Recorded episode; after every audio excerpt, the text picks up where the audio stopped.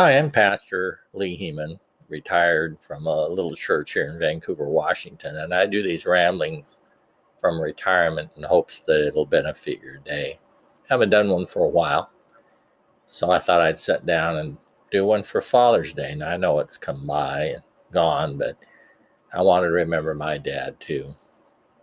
My father was one of those quiet dads that didn't say much, but when he did, you usually listened.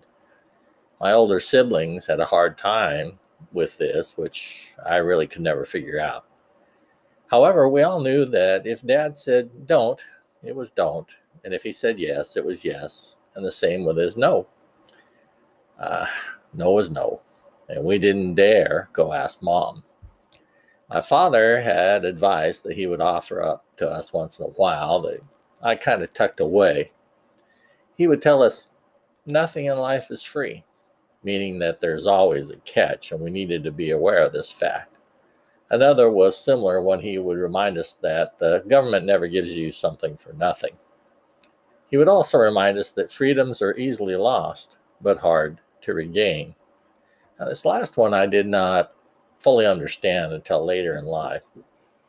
Now, he would offer up humorous ones as well, like, do not be so open-minded that you let your brains fall out of your head, and that you can pick your friends, you can pick your nose, but don't pick your friend's nose. He would also quip, I believe like Einstein did concerning relatives, they're all relative. My father had a dry sense of humor, and I remember quite well one time we went on vacation to Canada. We took the wrong highway and ended up on a dead-end road at a Canadian mental institution. Well, we turned around, and as we were driving back, he surreptitiously slowly unrolled a roll of toilet paper out the back window of the car.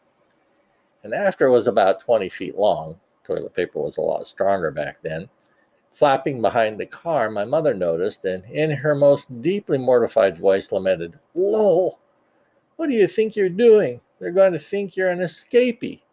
And of course, we all laughed.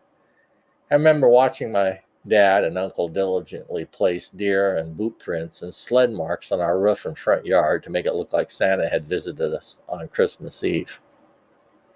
I remember also that it was not unusual for us to wake up, get ready for school, and have my father say, let's go to the beach, or let's go fishing or camping.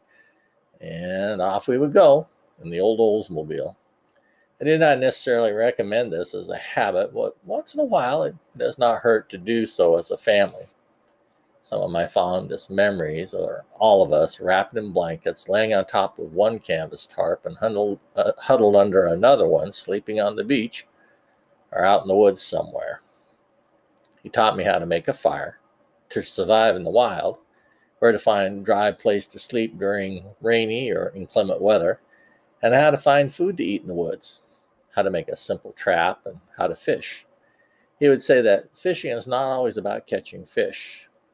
I understand that one now as well. Paul would write the early church, children, obey your parents in the Lord, for this is right. Honor your father and mother, which is the first commandment with a promise, that it may go well with you, and that you may enjoy a long life on earth.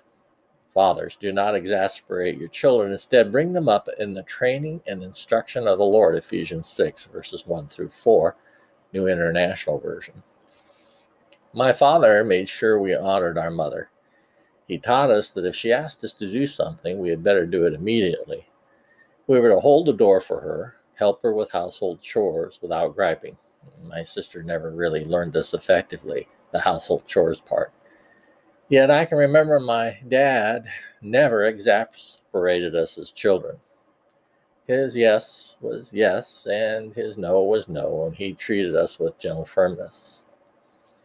Too many children do not have consistent fathers in their life, and we suffer from it as a nation. We do not take on biblical nurturing. If we do not take on the biblical nature of nurturing, you know, fatherhood, our children will find it in other places like gangs or political nonsense or groups of people that are antithetical to what we truly believe or hold dear. You see, many can be biological or adoptive fathers, but few are real dads. Which one are you today? This article is copyrighted by me and is my sole property. It may not be used unless you quote the entire article and have my permission. You have my permission if you quote the entire article. May God bless you today.